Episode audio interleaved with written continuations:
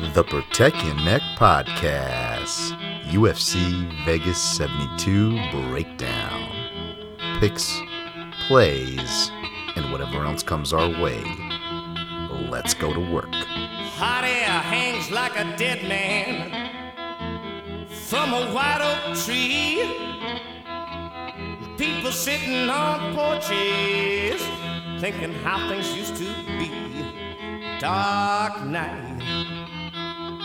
It's a dark night. Dark night. It's a dark night. Hey yo, what's up, everybody?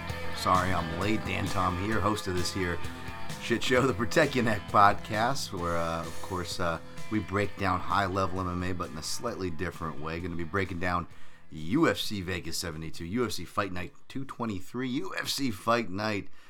Song versus Simone Vato, or UFC Fight Night Yadong versus Simone, however you prefer it.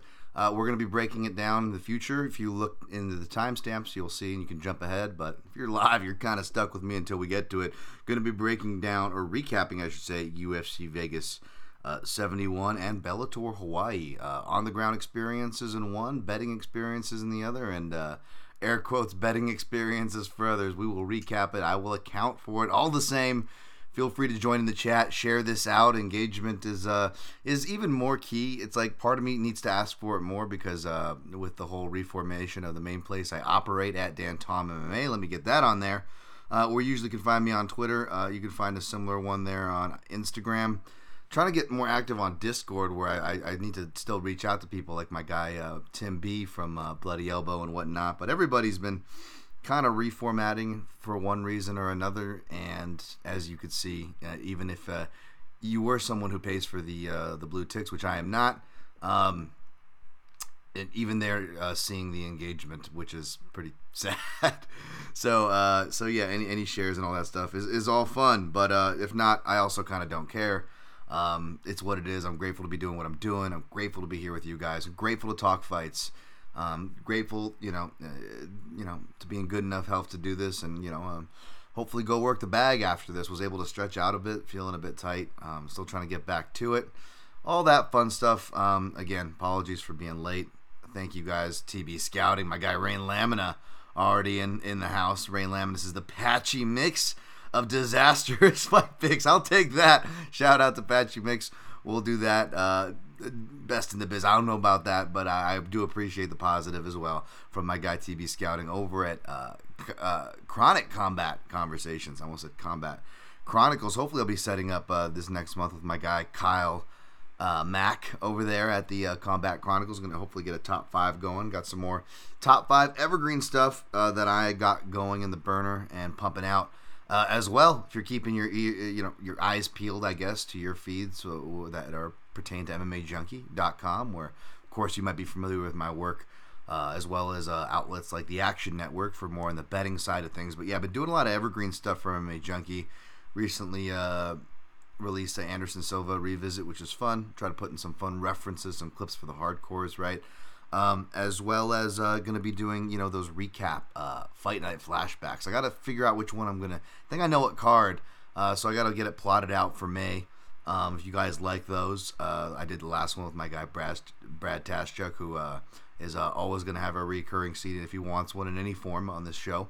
But yeah, um, I'm going to try to uh mix up uh which kind of events we cover with those and uh double dipping, doing a written form over there at Junkie. So again. Um, I don't know.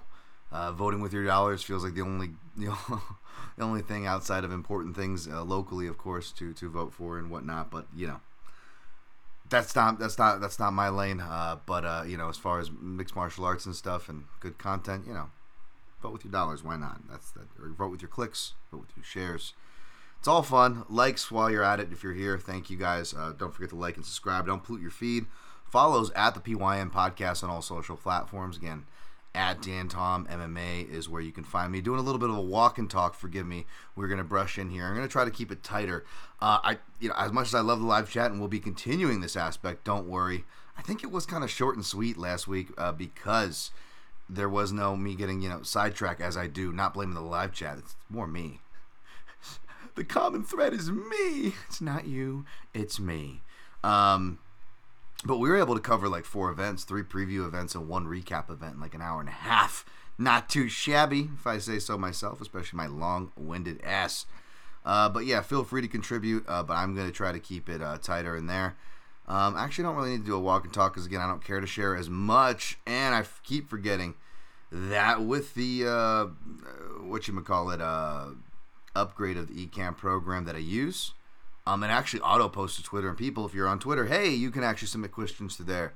I think so. You actually don't have to subscribe to my channel, which I probably shouldn't say aloud. Dan, this is why you're a bad businessman, amongst other things. Uh, I'll take it. But yeah, yeah.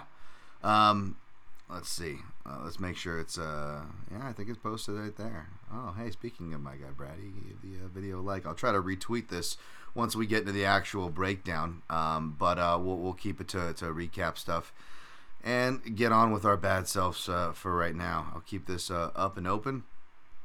Hopefully we're all uh, seeing me clearly. Um, yeah, camera's on the right one. Camera one, camera two. Wayne's World GIF. Um, yeah, it's a pretty shit show card. We'll get to that. Um, you know what? I, surprisingly, again, I think I like was like, oh, I.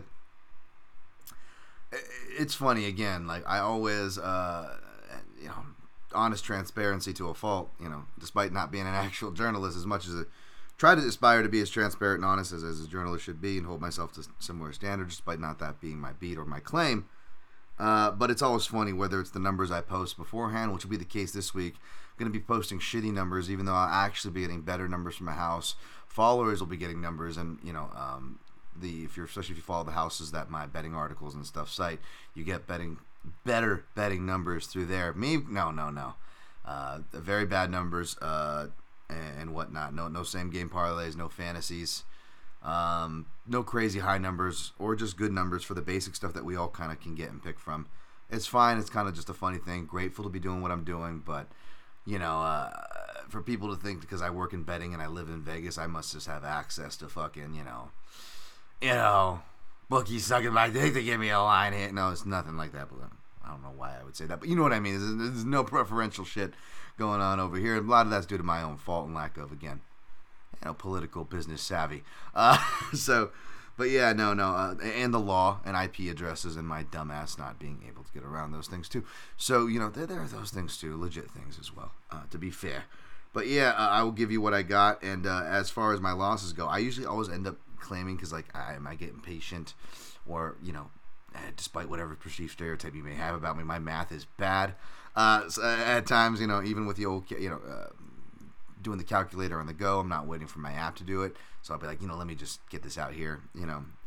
And uh, yeah, I think it was only like a total of a loss of, uh, again, accounting for everything, uh, 0.48, 0.33. So under a half unit total, which actually isn't bad, again, when you incorporate the Popodores and Nate Diaz plays, which actually saved our day because uh, UFC Vegas 71 well, did not go great. Let's start there. 749. Um, yeah, UFC recap here. We went uh, 4 6 and 1 overall, which is terrible in picks. 0 and 2 uh, for the parlays. I don't parlay much, and another verified reason why I don't there. Uh, 1 and 1 in the totals. You know, there's that, I guess. Uh, 0 and 5 in round flyers. Of course, those are small amounts, but 0 and 5 nonetheless not good, was not able to round robin, so there's none of those, which is probably a good thing. It would have fell flat um, because of the limited nature of my round robins that seem to limit me more, which sucked because despite the volatile cards, uh, I I don't think I'll be too short on like juicy uh, round robin darts. It's just what is my house gonna let me? Uh, shout out to my guy Martin P there. Uh, I think he's been hitting me up with the the Circa app that's been uh, beneficial for multiple reasons. I don't want to light up his spot or anybody else on those games. But uh, as far as you know, uh, playing my Russian roulette, I may maybe some weekends, maybe maybe some weekends not. From what it sounds like, as far as being limited to my selections there. But uh, I got to get my round robins going. It's my favorite thing to do.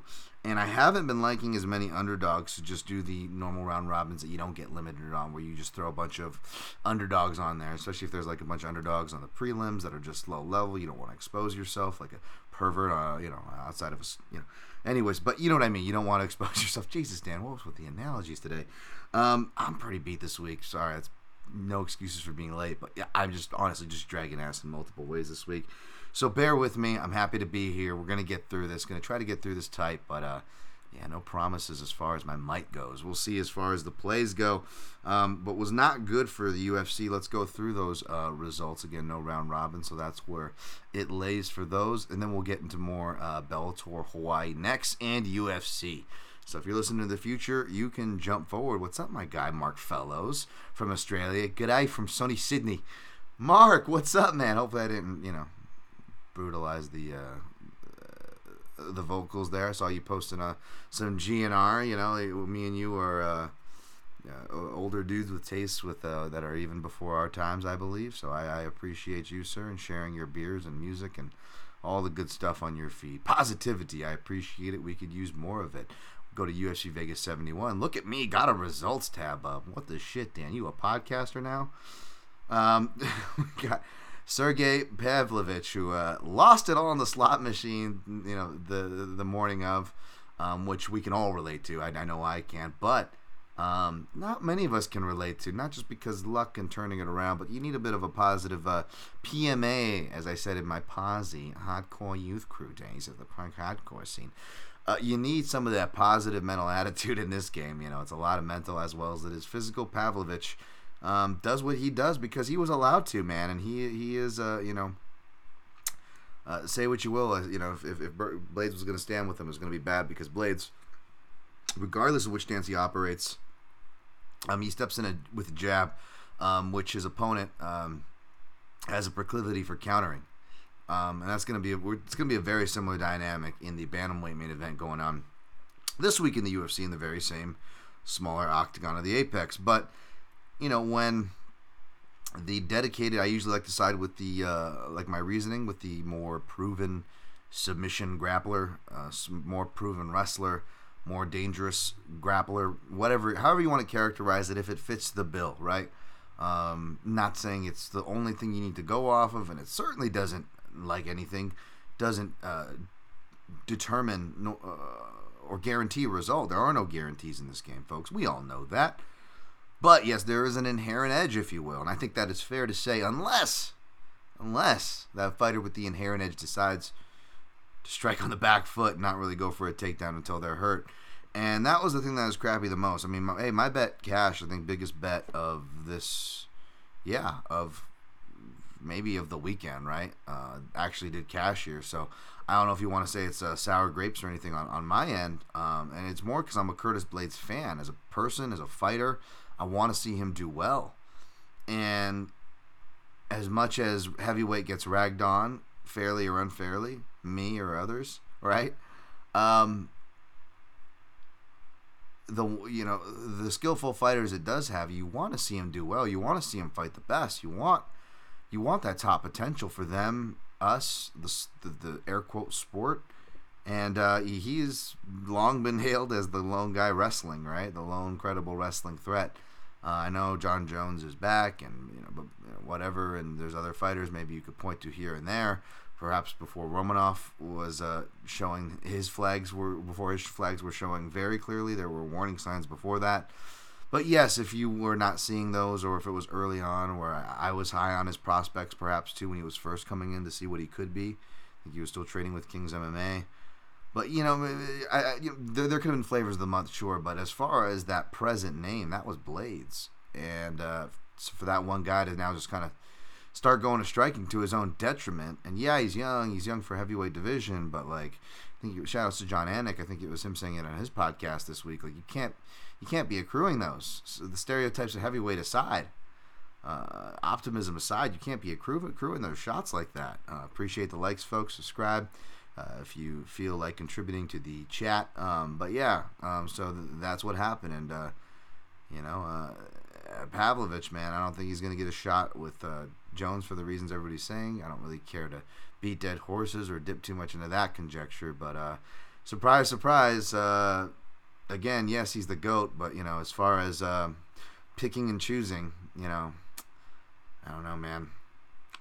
I, I will always favor the goats like the Andersons and the BJs and the BJ Pens and the Fedors of their time because uh,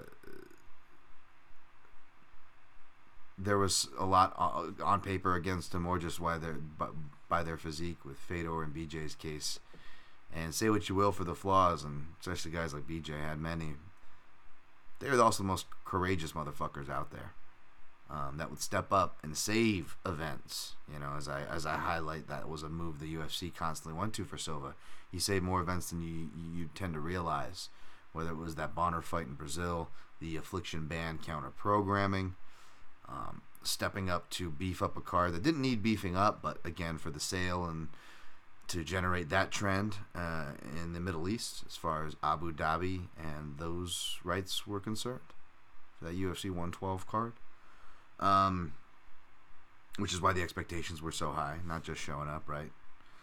Uh, but yeah, man, um, those courageous guys, they will always get an edge. You can say goats and zero in his record, and you know this and that. Like, okay, you know, I don't know, man.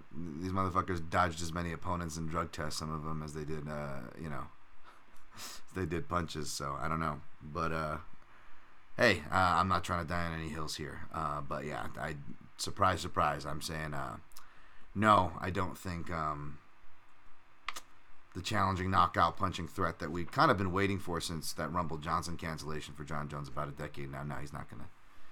He's not gonna give that to us. He's gonna dress up a a blind, pa- half blind passes Stipe. Now all of a sudden, we're gonna all of a sudden remember, you know, uh, that he has a great call by the numbers. We love them stats in this sport, even though they're kind of meaningless. But you know, uh, but now we're gonna give that Stipe that honor. Not that he doesn't deserve it.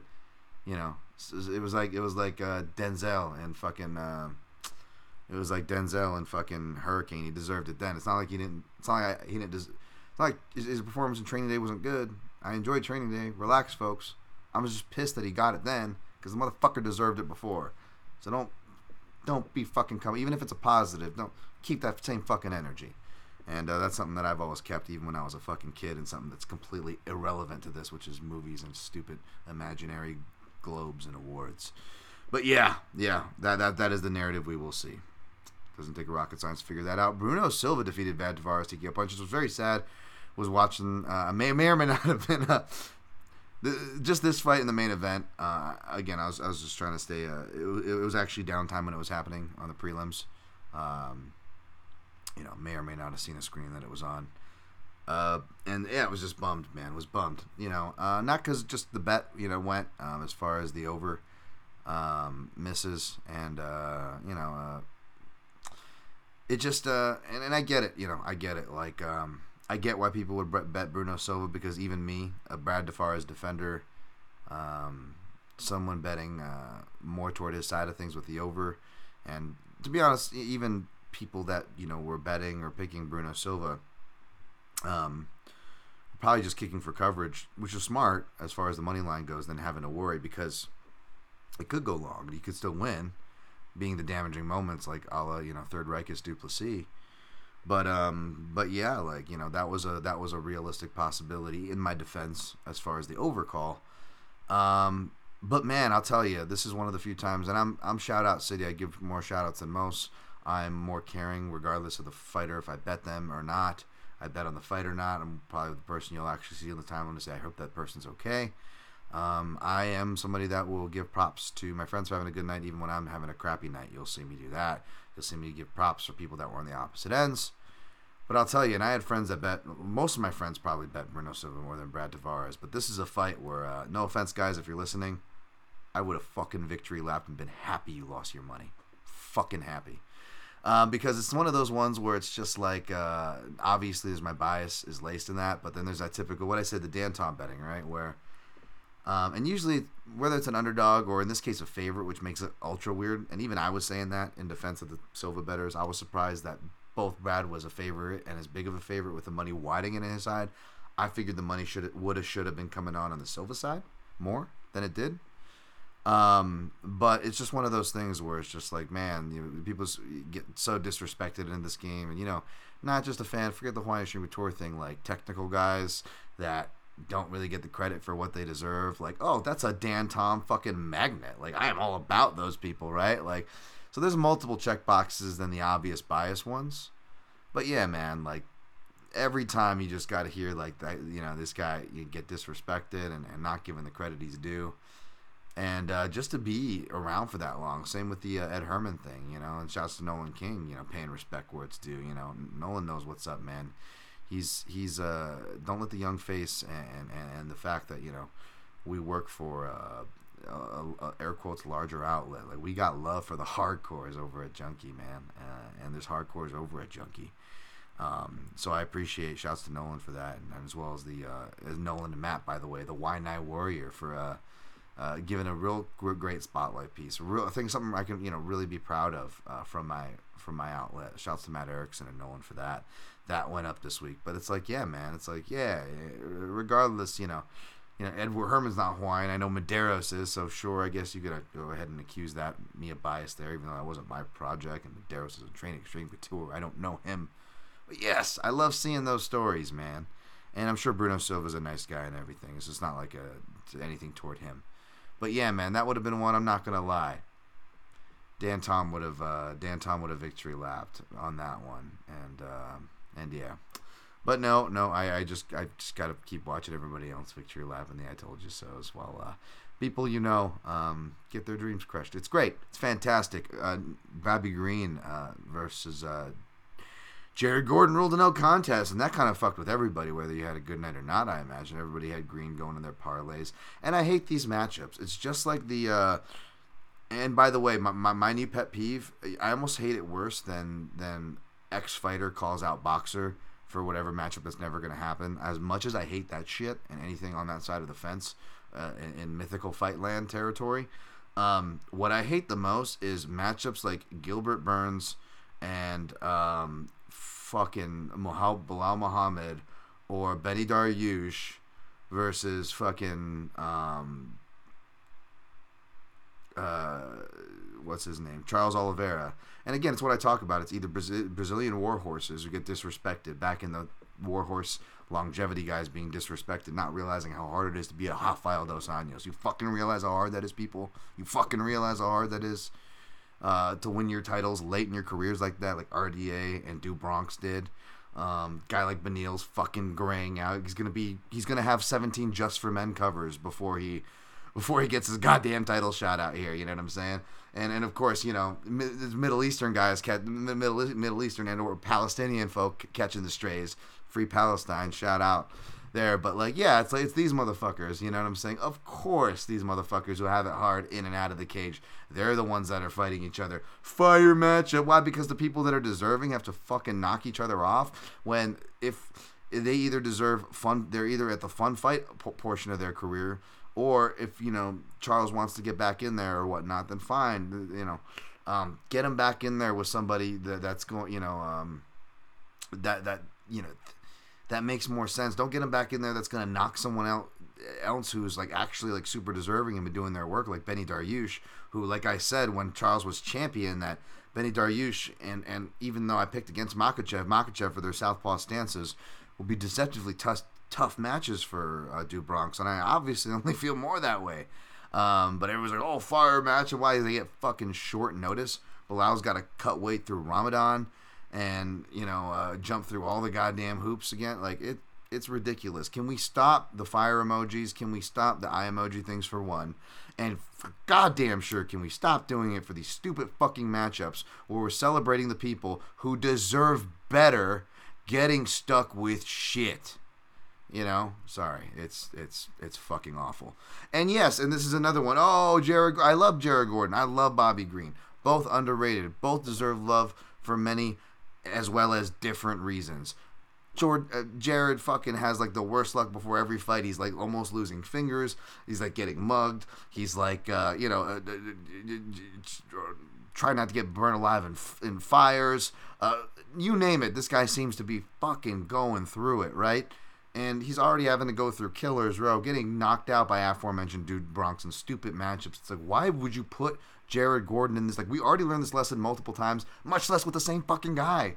Why are we gonna do it again? Oh, this is your reward for for for for air quotes winning, air quotes losing against Patty the White Natty Pimblett, who for all I know, just seems to be all he does is just go on about it. Again, like like like Gordon said, living fucking rent free in his head. And it was how we're gonna uh, reward. This is Dan. Dan's crying. Dan, no, this isn't me crying. I don't give a shit. I'm not even talking about the bets here. I don't care about the bets. This is this is my pet peeve on fucking matchmaking. We reward him with Bobby fucking Green. Are you, are you kidding me? Uh, again, speaking of a guy where it should or get off the pot, should or get off the pot, give him meaningful matchups that actually make sense, or at least the fun veteran matchups. Like, for example, Max Holloway, Charles Oliveira, run that back at 155. Max ain't doing shit at 145, and it's still a good enough win if DuBronx gets it. That can still give him the title shot, keep him relevant, keep him getting paid, keep them both getting motherfucking paid. You know, that, that would actually involve thought care promoting fighters and their careers. I know. And you're not going to find the UFC, much less the managers, really doing that too much now, are you? Um, anyways, rant over no contest was the right call. But again, you know, was that consistency had with uh, was that consistency had with uh, Chris Curtis's fight? Oh no, it wasn't. He had to take the loss, which means I had to take the betting loss on that one, just like I had to take the betting loss on this one. And what's another notable one that happened at the UFC Apex, where they didn't stay consistent, even within the own action, where they waffled back and forth between Big Dan and Herb. Oh, that's right, that was fucking Kyle Daukaus and Kevin Holland. And guess who was on the wrong side of that one, as well as all the other fucking injury and all the other bullshit. That's right, buddy, your boy. Fucking streak is strong, baby. Uh, well, we're gonna see. We're gonna see. I'll probably get a winning I'll get a winning fucking night on this stupid carpet. Like you say, you just stay positive, and you get it. Anyways, that's there's my fucking rant on that one. Uh, we'll blow through the rest of this pretty fast, you know, because I'm I'm I'm I am I am you know I'm, I'm crying about bets apparently. Uh, Yasmin Lucindo defeated Brogan Walker Sanchez. I came out like under a half unit under that. I could give a shit less. I had a great week, folks. We'll, we'll get to it uh, and blow through hopefully fast here. Uh, I have no opinion on that. Jeremiah was a bullfrog and he defeated Matthew Semelsberger. It was split decision and the cards were crazy, but boy, do I feel lazy trying to make that song. Christos Giagos defeated uh, Ricky Glenn by K. Of course, again, I tweet out like that's my, my most confident bet. Ricky Glenn round two, round three. Classic again, veteran to pick up the pieces if he can survive the storm. We'll see if I learn my lesson. Uh, I'm stubborn as hell, but god damn it, it's a fucking good read for a reason, and you plus money. You're not having to give away a lot. Fucking forgive me. Sprinkling around two and three. And of course, the guy who never gets KO'd in his career gets KO'd, right? Who would have called that? Um, and uh, and yeah, like it was funny because even like Christos Giagos, despite every right to be excited, claim whatever the fuck he wants, bump his chest, anybody's got the right. It's him. Uh, if anybody's got the delusion, it's a fighter, much less a fighter who just accomplished something right. Um, and even in all the adrenaline, and even he was still like, I was kind of surprised. Like no one's knocked that guy out. Like he seemed, he seemed like even he seemed genuinely surprised. For what it's worth, Montel Jackson defeated Ronnie defeated by KO. Uh, again, I picked Montel for a reason. It was only a small sprinkle that I was okay with. It's, I'm more bummed about just seeing Hani get iced. But you know what made me feel a little better about that?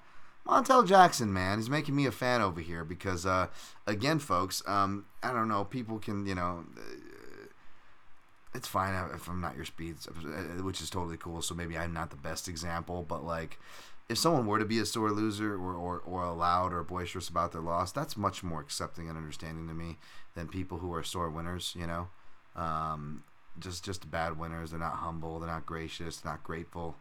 Um, and uh, but you are you you win with class. Like boy, you make me a fan. And Montel Jackson not just spared Hani Yahya from the extra shot, you know, but was just explaining it, you know, giving him respect and just, uh, yeah, making me a fan, man. I mean, am I, as the gambler part of me still going to watch as he continues to make these drastic weight cuts as he starts to enter into, actually extend into his 30s? Yeah, damn right I am. But uh, I'm wishing the kid nothing but the best, and he's making me a fan genuinely.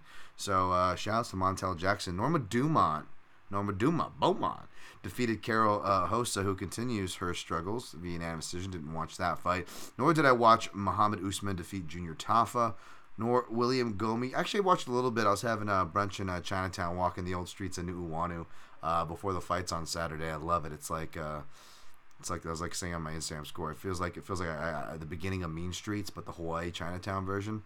It's where like all the sailors used to go uh, to get tattooed and get laid and get get fucked up in that part of Chinatown because uh, all the tattoo shops were, were, were, were, laced within Chinatown, and that's also where uh, my other side of my relatives, um, Sifu Lum, Andrew Lum, and and you know the. Uh, uh, the guys who uh, you know Ed Parker would roll with for a little bit, the Kempo karate guys, the real uh, traditional martial arts as far as taking everything and the guys who all the traditional martial arts, all the Asians that mixed in the islands, right? Hawaii is kind of like a um, it's a mixed plate, right? To use Hawaiian terminology, it's a mixed bowl. You know, you got, you got Polynesians, Samoans, Filipinos. You got, you know, you had forty percent, close to forty percent Japanese population before Pearl Harbor happens in the 1940s, folks. A lot of Chinese, Chinese indentured slaves and servants. Like a half, one half of my family comes from. Um, so you get a bunch of different mixes, and there you got a bunch of different martial arts. Uh, and the real ones wanted to test it, right? They actually want the pr- pressure tested, which was arguably the fault. Uh, like, you know, people like Frank Mir will say uh, more eloquently than I. Uh, you know, it's where the katas and stuff fall short. You're not you're not putting it in real practice. You're not you're not even really working a bag, much less sparring. And that's the big differentiator between traditional martial arts and more air quotes combat sports. Um, but this was a nice medium. You know, you had a lot of guys that actually incorporated grappling and, and submission holds into their traditional martial arts. Um, a lot of these old school cats, even from like you know the '60s and '70s and stuff, uh, and they would yeah they would go and because you know what better than you know uh, the drunk colonizers down in Chinatown. so they would just go scrap and uh, yeah. So there we go, a little history lesson there. I don't know how I got on that, but yeah, I was I was down there for William Gomis defeated Francis Marshall. Brady Hiestand defeated uh, Bakary. I was just walking down, uh, buying some stuff for the old Popo Doris there uh, in Chinatown as well. So I didn't really watch any of those fights. Sorry. All right, I'm gonna choose Barker. Choose. Rio says in Truesdale in the house. Shouts. Gonna clean up the chat before I move on to Bellator Hawaii. Then we'll get to the breakdown here. Um, Mark Fellows dance pronunciation of Jake Matthews. Jake Matthews. Jake Matthews. Little Australian there. Thanks. That coming from Australian, that that that means a lot. Melbourne is accurate. Nice job, sir. Wow, look at that. Getting compliments on my on my accents, Mark Fellows. Now I don't want to speak. I'm gonna fuck it up. Um, or anything like that. Um, Rio says in Truesdale says Third Reich is Du Plessis. I've seen Jimmy say that on many chat rooms, and people weirdly get mad at him. I think it's the appropriate. I think so too. Uh, apparently, that Weasel guy is, uh, you know, really defensive of uh, Third Reich. I think he would get mad too, from what it sounds like. Um, Ghost Phantom in the house, Dan. Good to see you. What's up? What's going on, my man? What is going on? Um, Jimmy Kudo. What if Charles Oliveira and Gilbert Burns pull it off against tough matchups? I'd be happy for them both, but I'd also be sad for Belal and Beneil because they're also both very uh, deserving uh, fighters. Uh, Jimmy Kudo 158. IB down just because Oliveira and Burns are workhorses. Yeah, they are workhorses, warhorses, all alike, sir. Uh, last one, and I'll move on. Ghost Phantom. It's a shame, Dan and I wholeheartedly agree. Fight promoters keep doing silly things with ridiculous matchups and nonsense, but fighters are getting better, and that's who we support. Yeah, got to do it as much as you can. Shouts to you guys. All right, uh, we'll go 33 minutes Bellator Hawaii. Um, yeah, so flew back into Bellator. I missed the open workouts, uh, you know, which looked fun and all, uh, and uh, was there on the ground. Um, it was awesome to see uh, some colleagues again. You know, uh, m- meeting new people. Whether it was uh, shout out to Matt Reeves, excellent photographer. seeing old familiar faces. Shout out to Billy Hull, listener of the Protect Your Neck podcast. Um, people I respect. Uh, I don't know what they're doing listening to this podcast, but uh, shouts to Billy. Shouts to my guy, of course, Rob DeMello, Robbie D. He's, he's all, always, always a positive uh, figure, positive presence, and, and a consummate pro as well. Um, nothing but smiles uh, with the local guys, uh, and shout outs to all the other local local guys and gals who I met as well. I don't mean to miss out anybody's names, but uh, you know me and my shout out fest, I tend to get here all day, um, as well as uh, Bellator PR, always very uh, accommodating uh, on the up and up. Um, no complaints, man. Uh, very just professional while still being kind of a laid back feel. Um, you know, in, in, comparison to other places, I always in, in, it just uh, honestly not as nothing to do. No one's paying for my way out. No one's paying for nothing when I'm out there.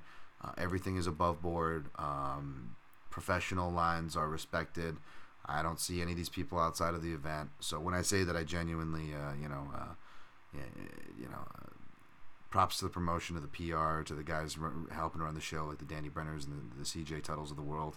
Um, they're doing a great job, and uh, I, I, appreciate all the hard workers and the people that don't mention. It was great to see Burt Watson. You know, I was watching like uh, he's doing his speeches, and he's like, "All right, baby," and you know, when the lights go on, somebody's lights gonna go out. And uh, I was just like watching, like Nikita Krylov was there for uh, Sergey, uh, something the guy who fought. I think it was the guy who fought Tyrell Fortune. Um, but Nikita Nikita's an old school UFC guy, so he was there while Burt was still there, right? And everybody misses the dude. Burt's the man, right? Everybody misses the we rolling, yeah. You know, like everyone loves that, right? Like the dude's been around since like Joe Frazier days, right? He's a living legend. And by the way, I, am late on the I think you should leave, but I was absolutely dying. Uh, I was just messaging my girlfriend because she loves that show too and we also giggle at the uh, one of our favorite skits is the uh, buff boy skits. Is look at these buff boys, look, look at this little brick shit house. Like like, like I want to use that one, especially when someone like a, like a bricked up bantamweight, like a like a Cody Stamann or something, like weighs in. Like I want to use the gif of the guy going, look at brick shit house, look at this brick shit house over there. What a crap! Look at that crap! What a crap! And I'm like, that essentially is like Burt Watson because like he MCs the Bellator weigh-ins, so he's one of those like, yeah come on, flex it for him, yeah. it's like I was just dying.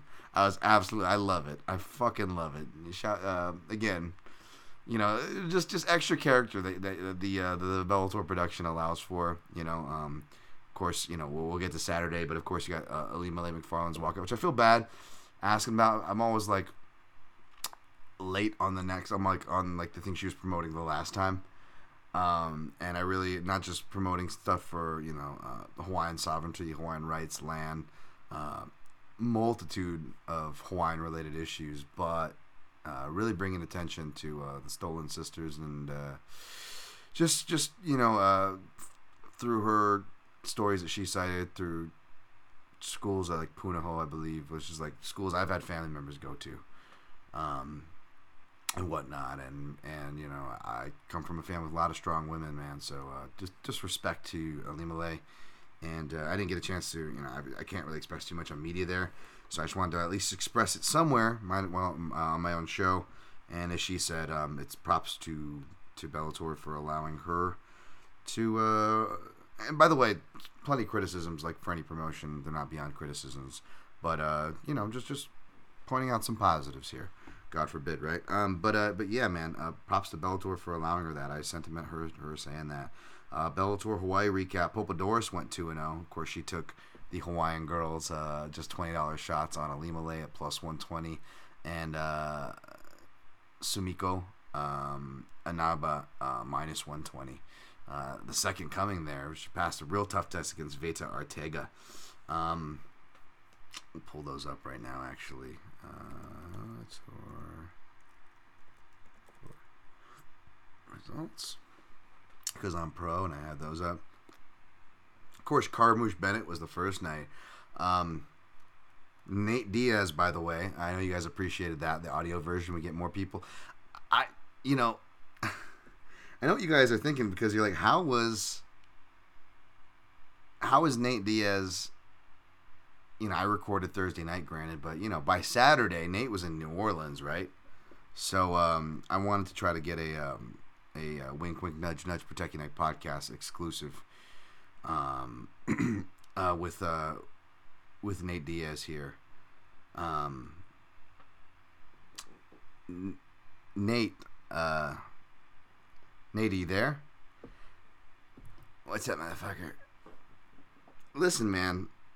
I could have swore you were just hanging out with me, uh, chopping it up, sorting out some, you know, edibles like Halloween candy on Popadoris's coffee table. while I was recording my podcast Thursday, so we can move on to Bell, you know, uh, with the Bellator uh, breakdown here. Um, what happened? Why didn't you stick around for Bellator Hawaii? Well, why'd you go to New Orleans, man?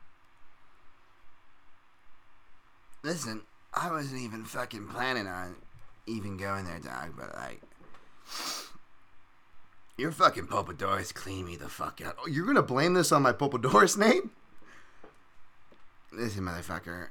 Spinal stenosis, spinal stenosis. She fucking took like 900 milligrams to the bank, dog. Like, listen, Popadoris is crazy. It takes like a fucking horse tranquilizer to put that woman out, man. She's suffering. She's in pain. It's my grandma. I appreciate you helping her out, helping her out, Nate. But you're you're really gonna pin this on her. I mean, come on, man. you can't pin it on a lady, Nate. That's not very Stockton. Maybe. Listen, dog. I had to go reload and to make it back before Yancy's fight, and next thing you know, I'm sitting cage side for some fucking punk ass Chase DeMoor. Throwing bottles, you know how it goes from there. Yeah, we know how you and bottles go, Nate. Okay, so basically you're blaming this you're blaming not just your your fight, but missing Yancy's fight on my Popadoris. We're just we're getting that straight. Listen, Doc. Popo's an OG. All right, I appreciate the Mahomes future picks back a couple years ago, but listen, that woman is, is she she does not pass the duchy to the left hand side. All right, so she's no longer. But wow, exiled Popadoris or excommunicated. All right, well Jesus. Well, maybe you know I don't know how much she's got longer, so I'll keep that from her, Nate. But thanks for the explanation. Good luck uh, turning yourself in. Stockton, what? All right, audio listeners, that was for you, where I look like a fucking idiot, uh, more than usual on on video. But uh, yeah, I wanted to get uh wanted to get Nate's reaction there, why he wasn't at Bellator Hawaii. But thankfully, um, his bets came through. He bet while he was there. He put a unit on Carmouche uh, plus 135, which I put in my Action Network app again. Uh, Daniel Tom, the Action Network app. I, I even though I'm not, I haven't been, and will continue to not be as least active as I need to. Uh, every every once in a while, I see something that just infuriates me as I'm trying to see if any fights get canceled. I'm trying to even find ways around that so I don't get drawn in any stupid engagement uh, on Twitter. But like, uh, but yeah, like uh, you can always check for my bets there. And then as soon as uh, what's her name missed weight, it was uh, it was even more. Oof. It was even more um, problematic, right? I was like, oh wow, okay, well, well, even more so, she's probably gonna get it. But as we saw with the fight, um, it actually started looking bad. Where I was like, oh my goodness, because um, you know, Bellator is essentially it's kind of they're their own traveling commission there, so they kind of, you know, uh, they're obviously not going to get too wild, right? They're going to they're, they're making they're uh, you know they're pros there. They're, they're making sure that uh, they're double checking their work. They're making sure prior precedents have been set, and so on and so forth. But um, basically, they're able to take the same liberties as the UFC does. But uh, the way it seems is, uh, you know, in situations like this, you know, they get a little more flexible with it. And we've seen UFC do this too, again, in their own versions of it, albeit different. Charles Oliveira, Gaethje, you know, the title's up for one person, kind of a deal. Um, with Joe Benavidez, and Figueiredo, there's variations of, of, these sort of things. But yeah, Liz really wanted to make it a title fight. She obviously was very principally driven, as you could hear in the post-fight uh, interview. Um, and she gambled, and uh, and uh, you know, it, it was just it turned out like, oh no, are we getting one of those weird Liz Carmouche performances? Like she's been really coming into her own, right, uh, recently. But oh no, are we getting one of those weird ones again? And it really looked like that. And uh, thankfully for uh, anybody who bet on her, um, on the inside the distance, she was able to pull the uh, the upset as uh, Deanna Bennett, uh, who had some funny deep throat jokes that really pissed Carmouche off. Apparently, uh, the presser uh, fell fell short there. Um, anything else worthy? I, I, I really I was so overexposed, and uh, just out of principle, I wanted to encourage Nate Diaz to bet Tim Johnson. As I twitch there, twitch wink. Um, and uh, I wish I did, even though Nate still came up on top, anyways. Probably would have set us up for the weekend, but yeah, it would, that one went actually. If you even read my quick picks and prognostications, um, it was going to be a competitive decision where Johnson's volume and forward pressure, even if he's not more effective or clean like the counters uh, Soma was going to be landing, um, it was going to be up in the air between that. So. Uh, uh, but it was a it was unanimous, um, but still played out very similar. Uh, how I called that one. Sara McMann looked good. Stayed away from that one. Defeating um, Arlene Blencowe looked really emotional, which I nothing wrong with that. Just uh, I was like, oh, wasn't sure she was retiring or just you know she really took some shots and really competitive. But she got engaged and was all smiles walking around the hotel the next night. So that was always good to see. Happy endings, nonetheless. There. Um, Levon Cho Kelly defeated uh, Lombardo. Call for the opposite. Oh, Sabatello defeated uh, Breno by unanimous decision. How I thought. Um, Kylie Mota defeated uh, Ken Cross. Um, didn't watch this one too close. He was kind of jumping back and forth. Uh, Tyrell Fortune defeated uh, Sergey uh, Belostine with a DQ. Yeah, I get that. I didn't. I tweeted. I didn't in the people behind me in press box, but you know, it's hard because you could say like the warnings aren't very clear because even to us it's like you know you really got to see the replay and listen because sometimes it can come off as a move fighter move instead of a warning you know and in the heat of the moment if we're thinking that how does it feel for the fighters themselves that are actually in the heat with the adrenaline going Chris Lencioni defeats uh, Blake Smith. Oh, that was a tough one. I told you guys about the weigh-in story in the last podcast. How uh, you almost got away with it if it wasn't for those meddling kids, and like now that costs him extra because he doesn't get his win bonus either, and got the fine when he only missed by a point. So and so, whereas Lencioni actually missed big. Lencioni was talking to us about moving up to lightweight. Maybe he will.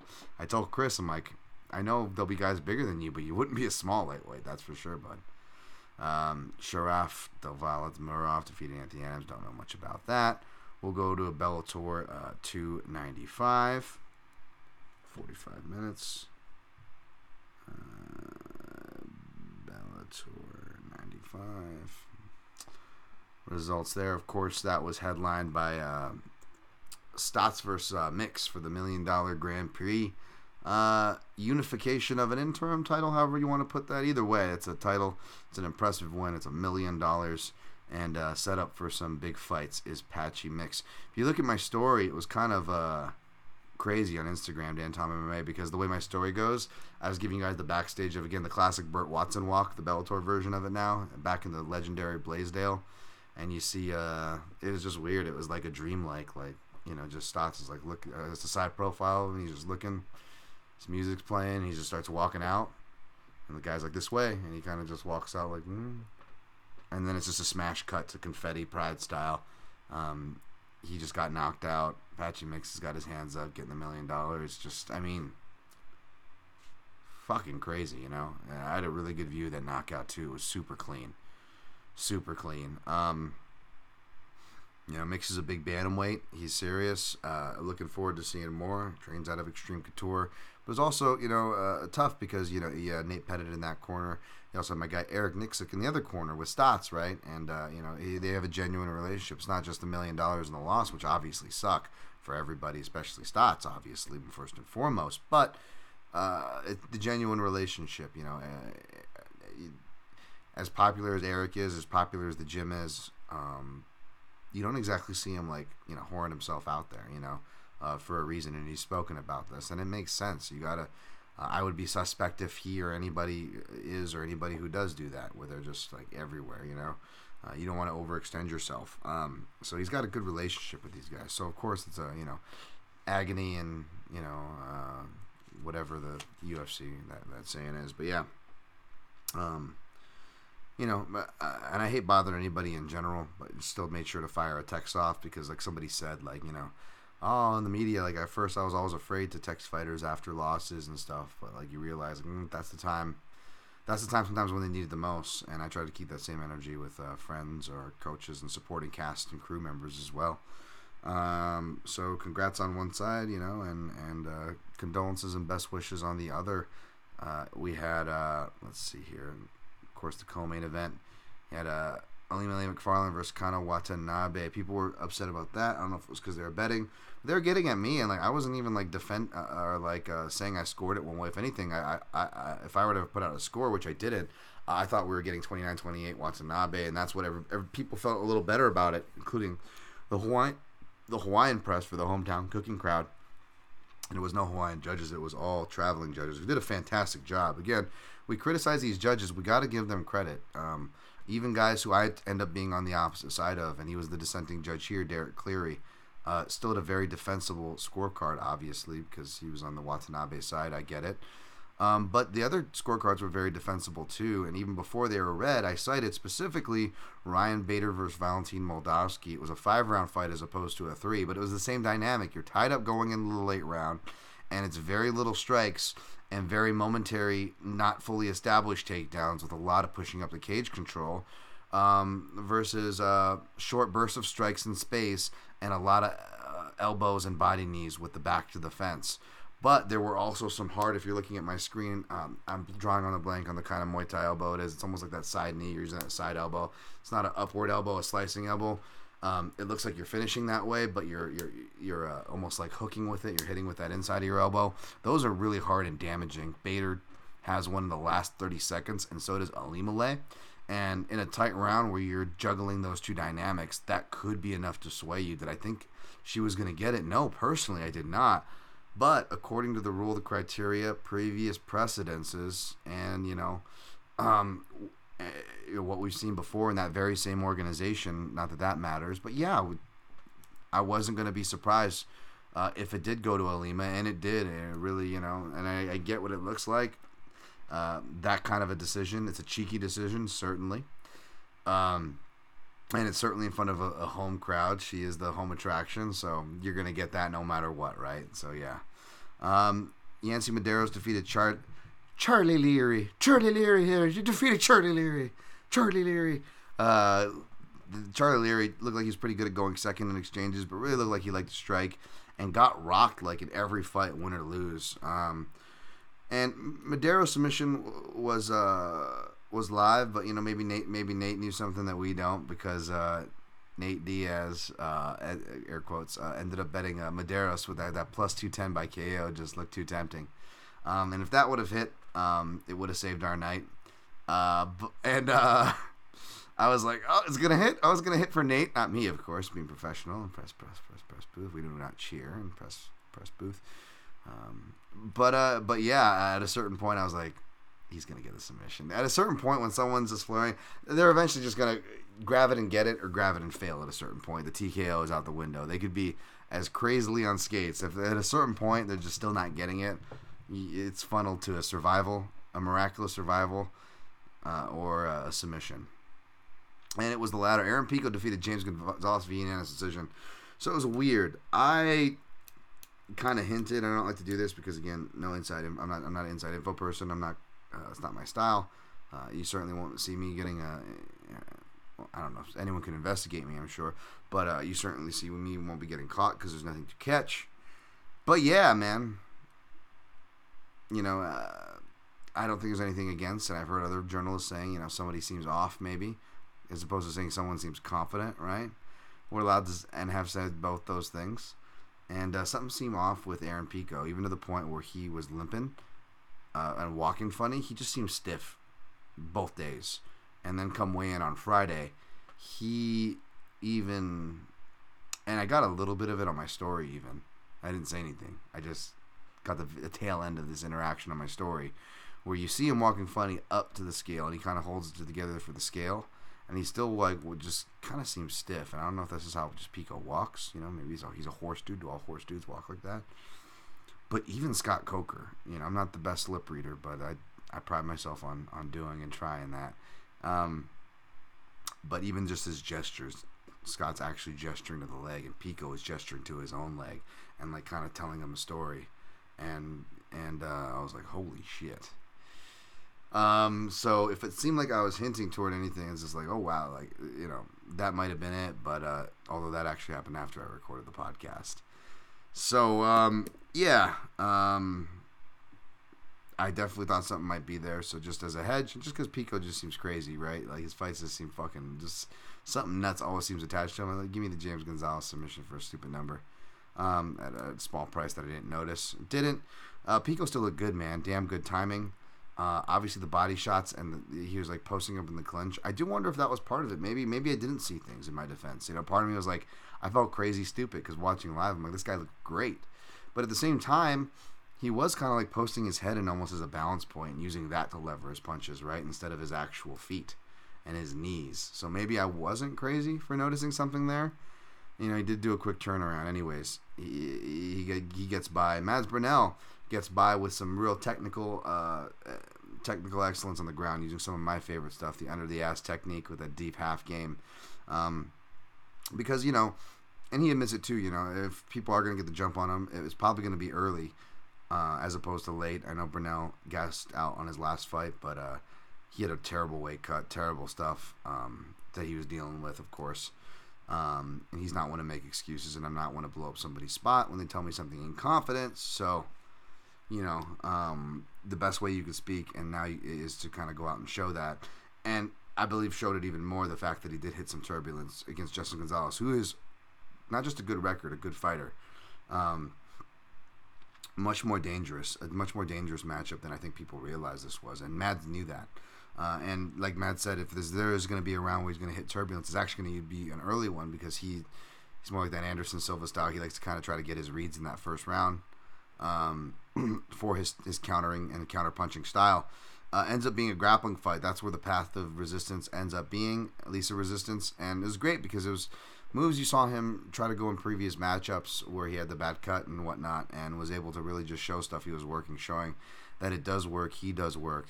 Um, he is a he is a, a, a, great fighter. One of my favorites to watch, bias aside. Um, so uh, shouts to him. Uh, Dennis Davis, unheralded coach. By the way, Dennis Davis MMA, uh, hopefully working toward being less unheralded because my man is actually getting out there on the socials, something that uh, both he and I and many others need to be better about, right? Usually the best teachers aren't the best businessman, and he is a fantastic fucking teacher. Uh, he fought Nate Diaz back in the day. That's right, I know Dennis Doc. Like, yeah, uh, Dennis is an, o- is an OG and on the best of the, of the way ways. Um, and he has uh, lots of quick little tutorials. Some recent ones with a Hawaii backdrop. Follow Dennis Davis MMA. Um, but yeah, it was nice to see my guy Mads get the win. Also nice to see my guy Kai Kamaka get the win, defeating Adley Edwards uh, via unanimous decision. Kind of got to show everything in this fight. Um, so it was just a great performance. Really happy for Kai, Kai Boy, in front of his family and friends uh, over there in the Blaisdell uh, Sumiko Inaba, really liked her, man. She just fights beyond her years. I want to see more of the ground game, obviously, but just really impressed. Really fights beyond her years. Switching stances, never at a loss for idea, no matter the stance or the range.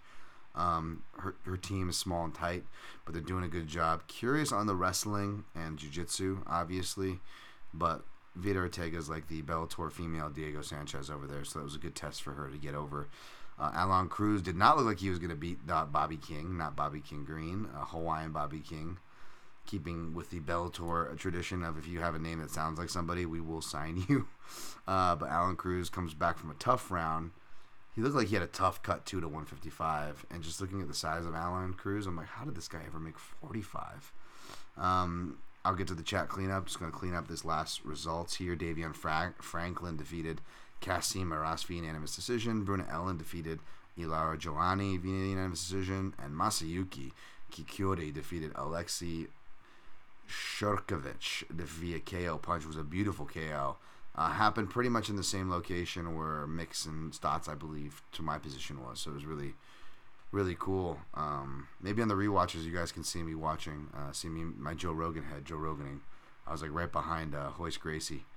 Um, most of the time. Um, but yeah, shouts out to all the Hawaiian locals. Mainly, how about shout out to the MVP of the night this night, my guy Eric Stinton. Follow Eric Stinton, support his work. Excellent writer. Uh, not in MMA, mainly for Hawaii, man. Civil Beat, amongst other outlets, any outlet, any source, uh, whether it's t- t- him as a teacher, him as a writer, uh, just a solid human being, came to the rescue with some Olaf uh, iced Thai coffee. I haven't had Thai coffee in forever. Uh, I am just happy with like cheap black stuff is what I usually drink. But if you were talking about iced coffee, Thai coffee's my favorite. It was fantastic. It could have been shit, and I would have been just as grateful. It was not. It was good. He was like an angel. He was like a biracial angel. Uh, he was my biracial angel coming out of the coming out of the coming out of the uh, coming out of the stands. Um, uh, appreciate you, sir. Um, just a just just just just a, a fine, uh, handsome, well written, and uh, well mannered gent. Eric Stinton, uh, ladies and gentlemen, the fucking man. Uh, Got to give him a shout there. All right. Um, where do we get to our Bellator? 58. All right, 58. We'll do uh, chat cleanup here, and then we'll get to the uh, breakdown. Um, da da. da. There we go. Uh, James Kendrick. What's up, James Kendrick? Uh, we know your Nate Diaz impression is good, but what about your Nick Diaz one? Um, I don't have a Nick Diaz one. Nick Diaz one is me uh, getting on uh, uh, all the you know ninety percent of the girls' uh, Instagram feeds that I follow and, and just jumping on their their, their star stories holding a shot up in the air. That is the. Uh, I felt like I was seeing Nick Diaz more there than on my uh, MMA feeds at a certain point. Not even lying, folks. Jimmy Kudo, do you think Oliveira versus Dariush is like Chris Gutierrez versus Edgar on bad matchmaking? No, different style, but I, I yeah, I'm not fan of either of those two. Um, he says where they could have done Cruz versus Edgar. Yes, the fight that I've been calling for since late 2015. God damn. Um, where neither would get seriously hurt, but people would love. Yeah, God forbid, right? And actually would fill out their cards. Um, yeah, I, it's. I, I agree. Rios and Truesdale, if Patchy and Stots train in the same gym, then that would be weird for Nicksick, right? Yes, but they don't. It was really brief. Um, Stots is based over at Houston with Yves Edwards now, um, and Nicksick will go over and do um, kind of like uh, training sessions there for the gym and him and, and, and others. And Yves Edwards is a fantastic coach, and they got a good staff there. Um, so that's how that works. Yeah, and Mix is uh, Mix has made his home uh, over at Xtreme Couture, and everybody's professionals at the end of the day. So, yep, that's not a not as difficult. Um, Jimmy Kudo, Dan would love this, but in 2020, the Drake Riggs podcast for MMA, we would fanboy over Kana Watanabe. Yeah, um, Kana is the frying pan, frying pan bender Watanabe. Okay, that's awesome. Uh, Ghost Phantom, I don't know about you, uh, Pico, but Pico's strategy of level changing, going up to the clinch, and breaking with elbows was really impressive. Yeah, I, I enjoyed it. Um, Ghost Phantom says posting on the head and the clinch along the fence, using body shots and breaking with elbows, just fantastic. Yo, it is absolutely. Um, he goes a ads, and you gotta love the deep half with the underhook under the butt. That's right from ads. All right, pushing on 101. Hour in, baby. Hour in. UFC Vegas 72, UFC Fight Night 223. So I give it a retweet. UFC Fight Night song versus Simon Vato. UFC Fight Night uh, Yadong versus Simon Vato. There we go. Uh, it's going down here at the Las Vegas Apex. Uh, got odds up. Um, this match, this this fight card is uh, no no offense to the fighters, of course, but yeah, it's not great. A lot of uh, impromptu fights, a lot of cancellations. So um, I will cover what I have to cover, but uh, I kind of just went to the fights um, that I wanted to get to, which is usually only half the main card, and the other half I begrudgingly do because it probably shouldn't be on there. Let's be honest. And uh, you know the fly, the inevitable flyweight and lighter weight fights that are uh, probably the best fights on the card that they inevitably bear in the prelims. And don't give me that shit. We need to bring attention to the. It's all on the same broadcast. It's all on ESPN Plus. It's all guaranteed money. They don't need to bring nothing nowhere. It's it's it's, it's ultimate filling content. There is no excuse for this. Let's stop. Stop the excuses. Stop. Even on the pay per view. Stop. No excuses. Anyways, uh, but we're gonna get to it. Um, let's see here. We got uh, Song Yadong, uh, plus 100. Uh, Ricky Simon Vato Simon Holmes, uh, minus 120. Um, opened a little wider, coming in tighter. Don't mind that. Regardless of who you favor or should favor or you think should be favored, I think we should all agree this should be coming toward pick'em lines, and that's where it should ultimately stay. Both these fighters deserve that respect. Both these fighters are dangerous. Both these fighters have potent pathways to victory. Of course, Songs is one we've seen. Uh, like I said, not just a guy with a wrestling with the guy with the wrestling edge um, use his edge, but the danger of the guy with the wrestling edge striking is even though Simon Bato has improved his striking like Blaydes, he like Blaydes, even though fighting more from the orthodox stance. Um, whether he punctuates with the jab, whether he's prodding, whether he's feinting, which he's better at, and he definitely needs to do more of. The safer option of the three. Um, he works off a jab, and you know who else works off a jab well? Again, like Sergey Pavlovich does off the counter more so. Song Yadong. In fact, Simone, despite only being knocked out once, which feels like it's been more because he's been rocked, countered particularly by being jabs, all the way going back from wins like against Montel Jackson to losses outside the UFC uh, to Anderson Dos Santos, which ended up being a club and sub. Um, so it may feel like he's been rocked more than the actual one knockout loss, but the one knockout loss comes to that's right, Uriah Faber. Not just Uriah Faber, um, Song Yadong's teammate Uriah Faber, not just Song Yadong's teammate Uriah Faber, Song Yadong's teammate Uriah Faber, who in his post-fight speech after that fight said, uh, "I actually learned that from our brand new Chinese prospect we just got in the gym. His name is Song Yadong, and he taught me that jab counter, and it worked perfectly for this fight." So I mean, you know, uh, game set match, never in this game, but goddamn, is the blueprint drawn up? I don't see you gonna drop. That that is Song Yadong's game. It's proven to work against Ricky Simone you know, against uh, less, lesser, less prime athletes, albeit more experienced fighters in favor. So, uh, your immediate inclination, especially coming off of, you know, uh, whether you, you know, whether you, you picked him or not, seeing the more reliable wrestler absolutely refuse to use it in the small cage and get starched. I feel like that has a lot of us leaning, and certainly uh, my initial reactions had me leaning toward you don't easy song for this fight. Um, but um, I'm not trying to make the low hanging fruit, but like for what it's worth, messaging my girlfriend to make this week weekend's graphic, I have to send her, you know, like it's song versus Simon, but I got to send her the full name so she can reference her own images to build a banner, right? Um, and uh, and I was like, oh, am I gonna get a joke about Yadong, right? And what's the low hanging fruit? And like me and my girlfriend have a sense, a similar sense of humor, which is probably why uh, we're with each other, right? Um, but uh, she. Um, she also listens. She keeps her phone like on an Australian Siri, and uh, she just messaged me. She goes, "Song Yadong's name sounded funny with Siri telling me telling it to me in an Australian accent. It's an Australian girl that speaks." So that, that was kind of funny, uh, I guess. But uh, for the low, there, there, there, you have bingo card, low hanging Yadong joke. There it is. But um, low hanging Yadong, not the worst thing in the world, though. Am I right, guys? Uh, anyways, Jesus, Dan. Um, listen, I, I put I, I labeled Yadong as explosive. You know, I'm trying to balance that out. You know what I'm saying? You know, uh, I feel like I feel like black athletes, whether it's true or not, get unfairly uh, you use that descriptor in sports analogies. Like he's so explosive. Like, can you talk about his skill, please? You know, maybe it's not it's not just athletic. The guy's actually skillful. Uh, whereas Asians, no matter how fucking athletic and good we are, he's so unassuming. You know, you know, when I threw a six-three guy on the in his head in the cobblestone driveway of uh, Encore when I worked security and proceeded to choke him out after he took out two of our security officers. Um, again, I'm five nine and everybody once was giant.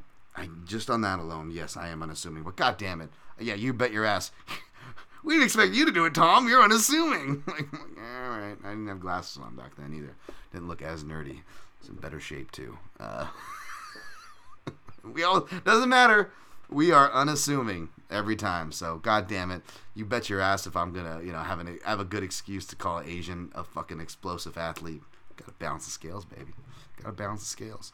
Um, all right, but yeah, uh, I actually um, so it's gonna be real dangerous. That being said, uh, unlike the heavyweight fight last time, this is bantamweight where people actually use multiple skills. And Ricky Simone has shown that he can actually fight from the outside a little better. Can he get countered with the leg kicks that are going to be there for him, like uh, Alejandro Turbo Perez did? I hope not, but it could happen. Sure, it could happen. Um, but ultimately, um, even though seeing Song in the first seven minutes to two rounds, seven to ten minutes, ice Ricky Simone off a jab is very, very possible. But if he doesn't, Song Yadong flags and fights, even fights not at the most torrid paces, and Ricky Simone is an unheralded five round fighter. He's got wins over Merab Dvalishvili, Montel Jackson's that have aged very well, and he's only gotten better himself since then. And uh, I think this could really be a coming out party for him. He is a potent finisher in multiple ways. We are in the small cage.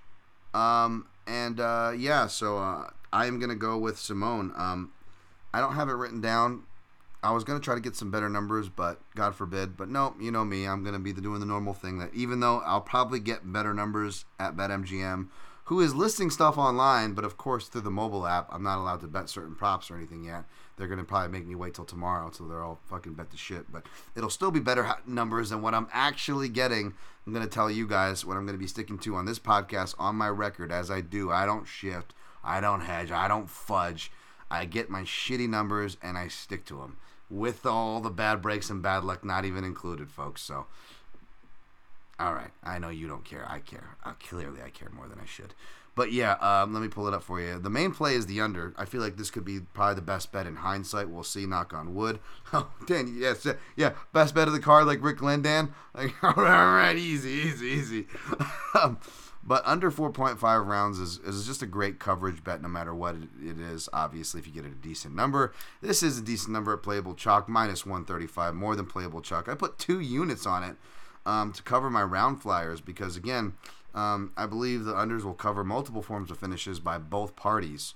Uh, but I also sprinkled Ricky Simon Vato in rounds three, four, and five. I am tempted to do do it by submission, but I don't want to do overexposure. Maybe I wait to see how my night's going and then I add them because even though I won't get the best lines if I wait. A, like I just said, when do I ever get good lines slash the best lines fucking anyways? And B, those lines are stupid high. Am I really gonna notice at that point?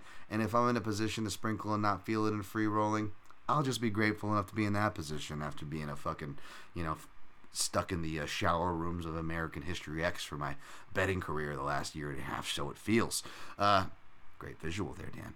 Um, but yeah, I took Simone Vato uh, in rounds. Uh, let's see here. Round three plus fourteen hundred. Round four plus eighteen hundred. Round five plus twenty five hundred. All point seventeen units for you know uh, an extra you know uh, two units and change, three units and change uh, if if they hit. So that that's what I like. And if they don't, well, those get paid for, and I probably still get over a unit if a song knocks them out in the appropriate rounds. So that's what I got for that fight. Um, next, we've got uh, Caio Borralho minus 375, Mikhail Oleksiejczuk plus 290. I mean, anything close to three to one on Mikhail Oleksiejczuk, you don't you could just bet small take a shot, throw a unit on it for all I care. You don't owe anybody an explanation. It's your money. But uh, from a value and principle perspective, you don't owe anybody an explanation. Is it because he was opened as the favorite and got bet to a dog in one of those scenarios? No, but that would qualify, yes. No, it's just because it's just kind of a stupid number, and I'm a guy who likes Borralho, but I hate, even when I do like, even the actual good fighters that come out of contender series for even us as jaded as the series we are, you got to give credit to the many good fighters that have come out of there. Shout out to my guys, Danny Gay, of course, like those dudes like there, you know, Billy Quarantine, Billy Quarantillo. I don't even know if Billy Quarantine did, but I still love Billy Quarantine.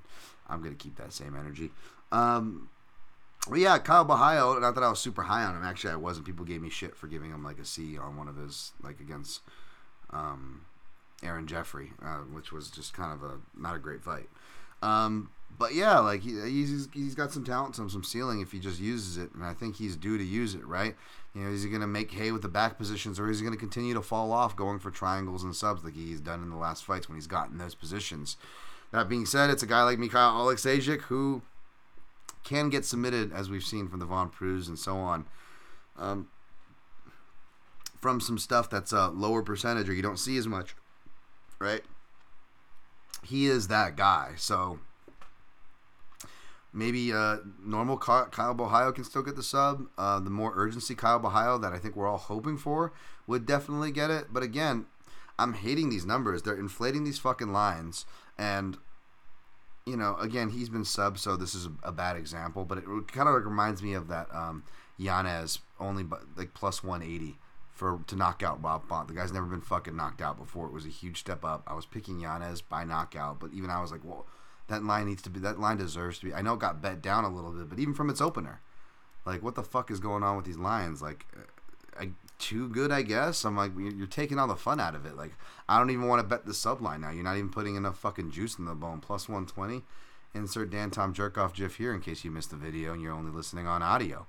Um, yeah, I hate it, and I, I, I get it. You know, Mikhail, this is what this matchup calls for, but I, just hate these numbers. Um, and you're gonna inflate this fucking guy's money line. I know, I know. Over a dollar of it is from public side.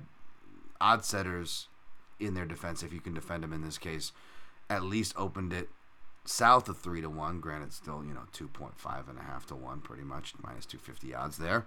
Um, yeah, I, I, hate it, but I do think the small uh, cage and and, and um, consistent aggression will force to bring the best out of him.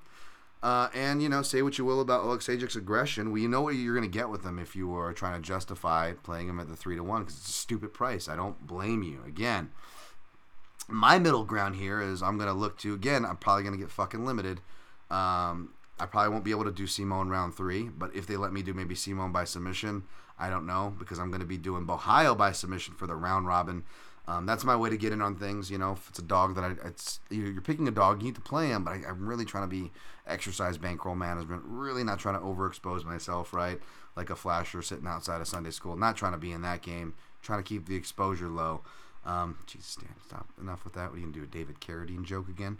Um, but uh, yeah, like let me, let me throw it in the round robin. And instead, I played the under. Um, minus 165 is still rich for my blood. Of course, minus 159 is more than justified, and that's what the article goes down because that's what you guys can grab. Not me, though. Not me. No, no. The best line I could get from my own bets uh, was minus 165. But not only is that close enough if I want to really reach and do some gymnastics here to justify my neighborhood, which it is in the neighborhood, I guess, of minus 150, my typical playable chalk that I like to cut myself out of. You know me, I'm more of a I'm not of a parlay a chalk guy. I'm much more of a big plus money throwing darts, looking for some you know uh, dreaded word value. Shout out to Joey Oddessa there. Don't jinx me. Um, but yeah, like it, it's it's close to the minus 150 mark. And it opened it at, at pretty much two to one. I believe it opened at minus 195. So it essentially opened at two to one. We're getting a near 50 cent discount on the line. It's still within playable chalk or close enough to that neighborhood. Give me that. I think is that that's what this matchup's going to be. We just need a finish. We, all the weird stuff that can happen with the Mikhail Oleksiejczuk. I mean, he's only a couple steps shy of a fucking, you know, uh, you want cute lava fight as far as the wackiness between these dudes. So, um, you know, the pick's going to be Borralho by submission in round uh, in round two. Um, but uh, or, or maybe even round one by the end of round one. But yeah, I'm on the under one minus 165 at 1.65 units for a unit return, and I'll probably throw Ohio in a round robin if they allow me. Um, next fight, Cody Brundage plus 190, Adolfo Vieira minus 250. Um, even though it's just another, you know, and again, shouts to some of my friends that are middleweights and stuff, and and you know, uh, Julian Marquez, friend of the podcast. Not trying to shit on middleweights here, folks. It's just the matchmakers obsessive out with like shoving us these these the, the, the big man fight when we got you know fucking actual meaningful flyweight fights down in the prelims. But yeah, um, this one um, Brundage, you know he. I, I don't know how well built he is because he seems to get hurt. But aside from uh, the durability that could be suspect, I'm not saying is, saying could be. Wishing him the best here. Nothing personal. Aside from that, this dude seems to have the absolute dog in him. Um, could he get taken down in the small cage uh, against the submission, superior submission fighter who I should be backing here? Absolutely, man. But uh, Rodolfo Vieira is not very inspiring. A lot of cancellations coming off an injury that he himself admit was hard to get off of. Careful, Dan. Remember the last Brazilian, Edson Barbosa, coming off an injury. He looked fucking fresh as a daisy. True. Edson Barbosa is a warhorse fighter, though, and that was my mistake. Speaking of giving and not giving the Brazilian warhorses enough respect, you know, as much as I, I you know, as much as I I'm gonna pump my chest out for keeping the the same energy for, for my love for Billy Q, doesn't mean I don't have love for Edson B. It doesn't mean I was not in the wrong there. I was.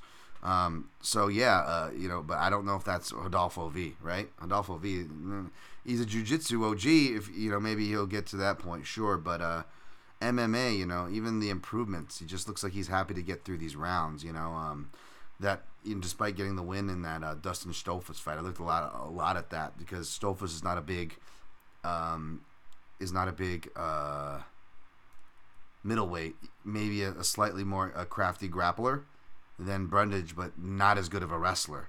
And looking at the positions he was able to do and get to, um, I don't think Vieira is going to be able to do as well against Brundage, and I definitely think Brundage is going to be able to do a lot better than Stoltzfus um, in a lot of those transitionary positions, especially from the front headlock where he was losing a lot of it. Whereas Brundage, he's really strong from a front headlock, even when he's butts up against the fence, he doesn't have the most leverage, right? It's not the ideal front headlock where you can really sprawl behind. He still finds ways to both defend takedowns and really sprawl behind there. If you look when he's getting taken down from those spots, it's usually because he's willing going for a Kimura or a guillotine. And even on those, he'll get close on the guillotine, or he was able to sweep with two out of one out of two of the Kimuras. Credit to Maximov, able to adjust to the second one that he dropped down for. Um, and again, bad mistakes, mistakes that he doesn't want to make against Vieira. And when he does get to the ground, um, Brundage will turtle and give his back like a lot of wrestlers. Again, a guy like Adolfo Vieira, especially see that back take against the aforementioned Stoltzfus in round three. We're in the small cage again. Could that happen? Absolutely. But there's plenty of guys that have turtled to Vieira, and he hasn't necessarily been game over, including Stoltzfus previously uh, in previous parts of that fight and I think Brundage is going to be able to defend from there. Uh, Factory X really underrated with the wrestling preparation and overall MMA preparation. Marc Montoya, one of my more favorite coaches. I love hearing him in the corner. Rear tower, rear tower. I know it sounds like I'm making fun of him. Actually, I'm a big fan of Marc Montoya, and, uh, and massive props for him pulling uh, through with the, uh, the, the cancer there. Um, but uh, but yeah, man, like you know, uh, we're seeing improvements there. Maybe not defensively, you know, could still use some because again, he's not the kind of guy I want to see taking hits against any kind of a, a modicum of a decent hitter. Probably not, definitely not playing Cody Burns. Probably not even picking him right. But Vieira, he's strong. He can hit harder than you know given credit for. Has held account in victory and defeat in some of these fights, perhaps better than given credit for. But again not a knockout puncher, not known for that, doesn't have that mean streak in him as a fighter. You listen to the guy talk, the way he fights, and it almost started tricking people. You know, Eric Nicksick got to get on uh, Chris Curtis and remind him, dude, don't be, don't fall into that shit. We're not friends with this guy. You know, he's really got that, hey, my friend, jiu-jitsu, it's okay. We don't have to hurt each other to compete, strangle you. It's okay. No, no, we're friends. It's good. I'm losing you now, so we're friends. Hey, come into my guy. Like, you know, he's got a bit of that. You know, I'm not trying to be offensive, but those of you who compete know exactly um, what I mean. And I probably lean more toward that spectrum, if anything. It's it's more of a, it's you know, I don't know if I'm as friendly. I'm probably just more weird and we'll say weird shit and just try to get like the person to laugh or something. But like, it's like a diffusing thing. It gets you, you know, kind of like why Kevin Holland talks. It's actually because he's really uncomfortable in there. It's a way to make him comfortable, arguably just as just as much as it is to make the other person uncomfortable. Um, but yeah, uh, I just don't trust that the layoff. Um, he they were scheduled to fight before, so um, Brundage has been prepped for this guy. Uh, all the all the big guys have been in from Jacoby, Anthony Smith, um, so on and so forth. Uh, there's been just like it, it, all the big guys up in uh, Factory X. So it just sounds like everything's like clicking for him. We, we got to forget too. Brundage is only 27, 28, turning 28 this month, maybe even. Um, but he's at that stage where you know he might not be impressive on paper, like technically, but he's at that stage where he's going to develop. Whereas uh, Vieira is 33 going on 34, but it's got the jiu-jitsu miles. Again, most of his time is, you know, is in the grappling and whatnot. So um, it's a little tricky, you know. Uh, is, you know, is he, you know, is he, is he a fighter? Brundage is a wrestler, but he's also definitely a fighter. He's not just a wrestler, right? He's definitely got the fighting gene in him. So uh, I don't know, man. I ended up taking a shot on Brundage. I don't got a lot of dogs I like uh, in general lately, too, so maybe that plays into it. But again, I was able to find them at two to one. You're pretty much able to find them near two to one. You don't have to take a unit shot on them like I did, which I did. But I also did Brundage uh, round two and round three sprinkles. Again, same dynamic. If he can get past, he could easily get sub. But if he doesn't, um, if he doesn't, uh, he, you know, rounds two and three are going to be it. And rounds one is usually the toughest round for him when he's rocked in victory or defeat, like against Dolce in those weird spots. Like all that stuff's in round one. So round one seems to be his trouble round. So uh, yeah, I mean, you know, maybe he wins a decision. And again, Vieira, who, he's a guy who feels like he could, you know, uh, drop off at any point at the same time. You know, he, he's he's he, he's a dog in there, and he's got maybe underrated survivability. But again, you know, he's also a dude. If you were to drop off at a certain point in the fight, I wouldn't be surprised. I wouldn't expect a round one. That being said, but again, round two, round three. Um, I think those are fine. And at plus 1,000, I believe, for round two, uh, and plus 1,600. So one is 170, the other is 270. So 1.7 units or 2.7 units extra if he wins in those rounds. And a clean two units clean um, if he wins anyway, Cody Brundage. Give it to me. I know. I'm going against the superior grappler. Maybe not the superior wrestler, though, so maybe not completely going against my thing there. Um, do not get a chance to look at Fernando Padilla. Apologies if I mispronounced that name. Money coming in on him, though he's still an underdog at plus 115. My guy, Cameron from Ferris Bueller's Day Off, Julian Erosa minus 140. Um, I'm pretty overexposed, but, you know, I wouldn't be surprised if there's some kind of cheeky Julian Erosa kind of play in the round robin. Like, shoot, he's if he gets near pick him, maybe I could just throw him in there straight up. But I'll look in this closer, and if the method I end up going with is viable, or you know, I'm not, maybe I'll go for it. But it's hard. I, I can't say. I mean, I'd have to be really impressed by Fernando, and really impressed considering that he's been off, coming off of uh, visa issues and all sorts of stuff. We have no idea how he's going to look. So this is kind of a fight you should stay away from, to be honest. And in that case, maybe it justifies the dog price, but this much, to the point where you're going to give this much of a discount on a Julian Erosa line, is this Padilla guy a first round finisher, a puncher kind of a deal? Um, because that is the majority of times of how if you unless you knock out Julian Erosa again in that first round, he is gonna you know he is gonna find his way through that. Uh, uh, similar, more experienced, more versatile version of what I was just speaking of with Cody Brundage, I guess. More potent but yeah, do not be surprised to me see me side with uh, Xtreme Couture, Juicy J bias embedded there. Uh, Waldo Cortes Acosta plus 150, Marcos Rogerio de Lima minus 185. Why the fuck is this matchup happening? Who the fuck cares? And why the fuck is it on the main card? Seriously, how is this here before Charles Johnson and Cody Durden? What the fuck are we doing? Why do we have to have big guys? Oh god. And really, are, am I really going to be picking Marcos Rogerio de Lima, Flo Rida, welcome to my house, you don't even know, fall into submission? That guy who fucking, I almost auto bet all his opponents by sub.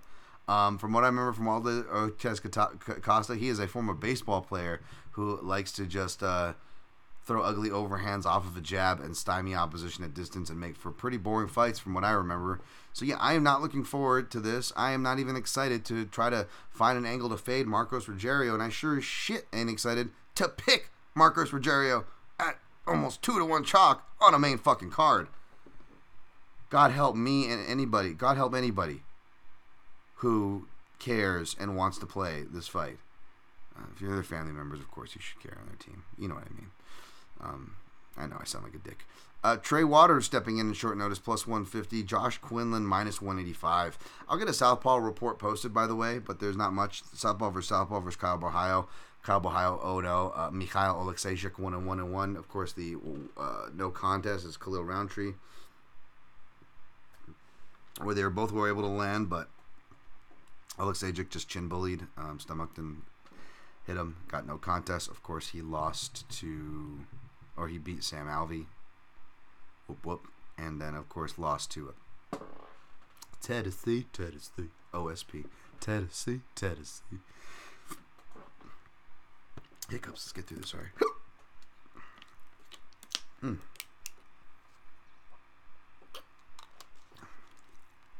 Sorry, here we go. I don't know how timestamp this, but yeah, Josh Quinlan, Trey, Trey Waters. Uh, I'll probably end up leaning toward Quinlan. Um, I'll probably include all that under the timestamp. So sorry if you chewed, in for Quinlan Waters. Uh, breakdown. Not much there. Uh, this one I actually went through a bit and, and, and went some interviews. We got Charles Johnson, Energy minus 140. Cody Durden plus 115. Both fighters had decent notice for this one. Um, even though, you know, short notice is Charles Johnson's thing, he jumped right on this. He, he, he knew he was going to need another fight. Uh, for his babies coming, maybe perhaps some motivation. Uh, minus 140, you know, what, a nickel discount on the line if you want to fire on some energy. I have terrible luck and really bad luck betting Charles Johnson fights. I bet Zhalgas, and that was awful.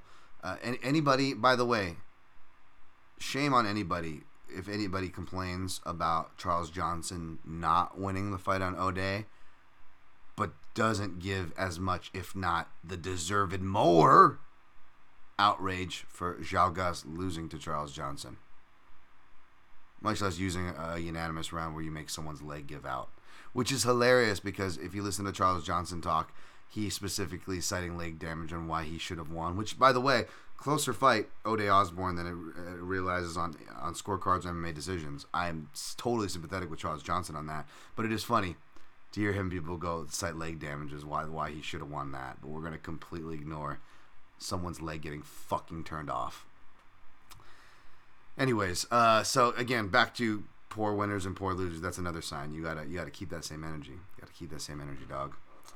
Keep that, same, especially if you're someone who bet Charles Johnson and you got like you got away with it. Like, yeah, it's fucking it's said and done. You already got your money. At least you could do is give ZZ Bottom some love. That guy could use it, right? being called ZZ Bottom by me for Christ's sakes. Um, but yeah, uh, anyways, uh, and then we got the comeback on Cody Durden plus 115. Um, Cody Durden's going to want to grapple. He's got improved stand up, and it's a small cage, but Charles Johnson um, has good takedown defense. Um, he it was crazy. So that last fight was a weird fight. It was a catch weight, um, short notice for each fighter. Um, and then shout out to my guy John, uh, John Hyun Ko. I was supposed to do a, a preview with him, a show on him, but I was checking out some of his content regardless because he's, he's he's the man. And he did a, a long interview with Charles Energy, and Charles Energy is a long-winded motherfucker myself, whom I did complain. But yeah, the guy gives like a ridiculous amount of context. He takes you through story time, but through that he tells you all the shit he was dealing with, like sinus infections and stuff, which is why he gassed, which produced those bad optics in round three particularly against Ode Osbourne. Um, so it was a really hard fight, and even in that fight, he's doing everything you would want, especially. Uh, spoiler alert with what I'm betting toward this fight, you know, going for the late submissions, not just shutting down the takedowns, then going into the guillotines, trying to finish the fight, looking for damage, um, trying to finish and both secure the scorecards. Like, you know, I again, I'm very sympathetic to his side of things and feeling he did much better than what he was given credit for. I get that, believe me. Um, but it's just something to keep in mind because that is a weird sample size of a fight. Uh, you know, whereas Durden was able to go to the three rounds, get the win. He's been able to do that before, and, and it's tough because you could argue that uh, who was the guy he fought? Um, Aori Qileng, the Mongolian murderer. Uh, that guy beat him, right? Uh, very underrated fighter, and which was fine because I was able to use that to cash on Aori Qileng, the Mongolian murderer, later on down the line because people just see an L on the record, right? They don't realize how competitive and perhaps that the fight could have actually gone the other way. Um, and uh, you know he was having his struggles in that fight, but it, regardless, he he pulls out the win. Um, but yeah, man, I, I don't know if he's going to be able to tread water against Charles Johnson when Charles Johnson is at his best. He realized that you know he starts slower. He just knows he's a five round fighter. He's really picking up the urgency and finishing. He looked like he was in the last fight, to be honest. But hearing him coming into this fight and the motivation that that last fight gave him, and the motivation that you already have as a fighter, and that he already has as a fighter and soon to be new father, which is why he's doing this turnaround, which is more his style. He actually thrives pretty okay with it. Um, man, you know, he, he's definitely not going to be short on motivation to fight for your money because he's definitely fighting for his money in there. Um, it is weird though because Cody Durden usually drops things early. It's not that he can't drop things late. Again, um, they're hard cuts to him at flyweight. We've seen him tire. Um, we've seen him fall apart, right? So it could certainly happen in rounds two or three with those caveats and things within the context. Certainly, hopefully. Spoiler alert, where we're going here, where our bets are going. But yes, most of Cody Durden's drops are in round One, um, I believe off the top of my head, it's five to four. Five second round finishes to four. Uh, first round finishes, but it should be uh, six to three, uh, because again, back to my bad luck of betting Charles Johnson fights. I bet him in round two or three.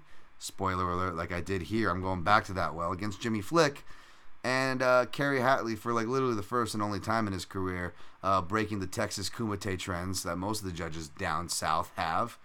Uh, decided to stop it so early. Like he had the round one prop. Like it was ridiculous. Like even people who didn't affect their bets were like, that was super fucking weird. Like how did he not let him fight more? You know, even if it was gonna go a certain way, that was a weird one. Um, so of course I lost out on that. So you think burn me once, burn me twice, right? Um, yeah, burn me thrice again because I'm doing it again. I'm going Charles Johnson round two and three. I did seven, 17 unit shots. Uh, what did I get? Uh, minus 700 for round two, minus 800 for round three. Most people I know are getting up and toward the thousands, but again, I as if the beats in the is as if the beats of this game isn't hard enough to deal with, right? Not me, all of us. I'm not special, but if the beats in this game isn't hard enough, I got to get these shit lines too, right? But it's okay. Uh, point 17 used there, and here's what I did. This will piss me off too because it should be point 33 unit. That's what I originally played for by submission because I'm getting Jalin Turner vibes. I'm getting plus 700 Nate Landwehr vibes as well here. Another plus another 700 club, baby. I'm getting the vibes on. If I was down at the book, which I'm thinking of an excuse to go, maybe go. Is there, is there, is there a restaurant down by a sports book I can go with my girlfriend and maybe be like, well, since I'm down here, sprinkle on some rounds because I may be busting open the window like Bruce Willis and firing the M60 machine gun on some round fly. I know it's a volatile car, but that's where the money is. You know, I, I love I love some high stakes round flyers, um, and I'll probably get better lines actually down there um, at the counter, even though those aren't that great either. By the way. Um, but yeah, uh, it's plus 700. So 700 club there by submission. It's annoying because it's listing at plus 1,000 at my BetMGM account, but it's not listing up there for me on the on the mobile, right? So I can't play it, um, which is annoying because in that case I could probably stick to point 33 and be happy and be clearing you know over three units instead. My greedy ass, especially after hearing that interview and like hearing how after I broken down hearing the fighter. I know it's fighter. It's, they're going to say everything. They're going to visualize positivity, of course. But again, technically breaking it down the same way. Charles Johnson's not a one-hit knockout guy. Cody Durden's a wrestling guy when he gets hurt. So all he has to do is hurt him, get him tired, get him tired and hurt, and he's shooting right into front chokes. That's where Cody Durden's been caught by guillotines before in his career. And although Charles Johnson may only have three submissions, what do they come by? Guillotines, bravos, front choke threats, baby. That's what they come by. That's what his arms are built for. That's what the dynamic stylistically of this matchup calls for. That's what I usually do, even with guys with less of a potent submission threat. But just you, you see it. You see that's how it happening, right? The Lingo Landwehr, the Jalin Turner, and um, Matthew uh, Brad Riddell, Radell High. Um, I'm going third time's the charm, right? If anybody's due to cash on energy, it's me. If anybody's fucking due. Um, so yeah, uh, yeah, give me energy. I ended up adding another 0.17 U uh, and the plus 700 to make it a half unit exposure, which takes home 3.5 units if he subs him alone, much less if he does it in rounds two or three, which again won't be that much extra because I'm getting shit numbers on those, but I'll take it if I get it. Believe me, I won't fucking complain. If anybody's grateful, it's fucking this guy. Um, grateful as shit. It's a volatile game, folks. It's a lot of luck. We got to be honest with ourselves and be grateful for it. So that is the play there, um, and I'll probably do Charles Johnson by submission in a um, round robin as well. Um, again, not sure I'll play. I'm, I'm I'm pretty exposed with my totals, and I already took a dog shot. I don't need to add any more chalk, right? So as far as money line plays, so uh, or just in general, I'm not a fan of chalk.